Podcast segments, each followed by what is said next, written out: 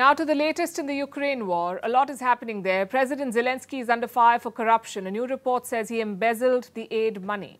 A gruesome video has gone viral. It shows the beheading of a Ukrainian. And does the battle for Bakhmut have a winner? Russia says yes, Ukraine says no. We'll cover all of this, starting with the report on Zelensky. It was released by an American investigative journalist, Seymour Hersh, a Pulitzer Prize-winning reporter. Recently, he was in the news for saying that America bombed the Nord Stream gas pipelines.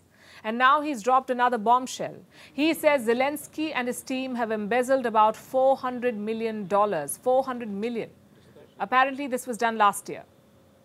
Do you remember what else started last year? Zelensky began his sacking spree. He fired many top officials, all for corruption. Now the new report says this was done to placate the U S and that American officials knew that Zelensky and team are skimming millions. They wanted the corruption to be more discreet. This is all in Seymour Hersh's report. He says C I A Director William Burns presented a list of thirty-five names to Zelensky, and some of those people were fired. Zelensky was under pressure from the Americans, so he sacked some of his people. Then Hersh goes on to make other claims, like how Zelensky is actually using American funds to buy Russian oil. He apparently skirts sanctions and uses American funds to get the Russian oil. It seems counterintuitive. Why would he do it?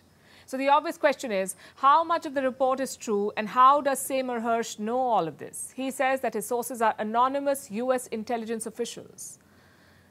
But we'll never know for sure, I guess. So expect public denials and a veto on the investigations. But the truth may not come out anytime soon.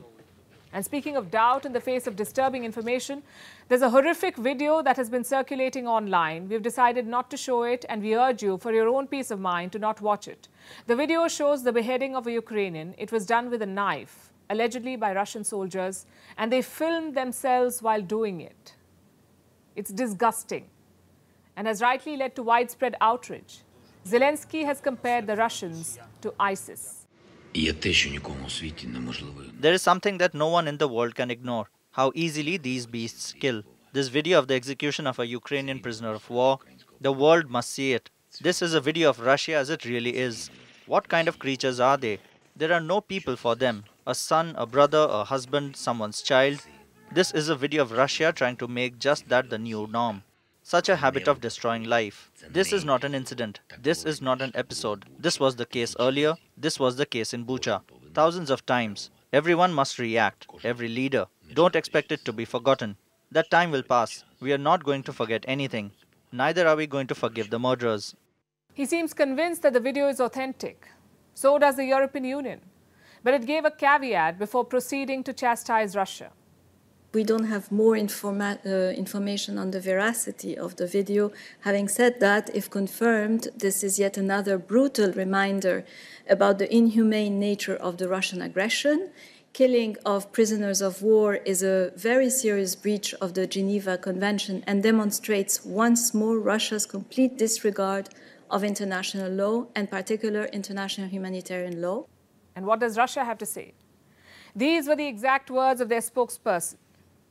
And I'm quoting, "First of all, we need to check the authenticity of this awful footage. Of course, this footage is awful, and first we should check its authenticity, and then we could have a pretext to check whether or not this is true, whether it happened, and if it did, where and by whom it was done. But first of all, in the world of fakes that we inhabit, we need to check the veracity of this footage."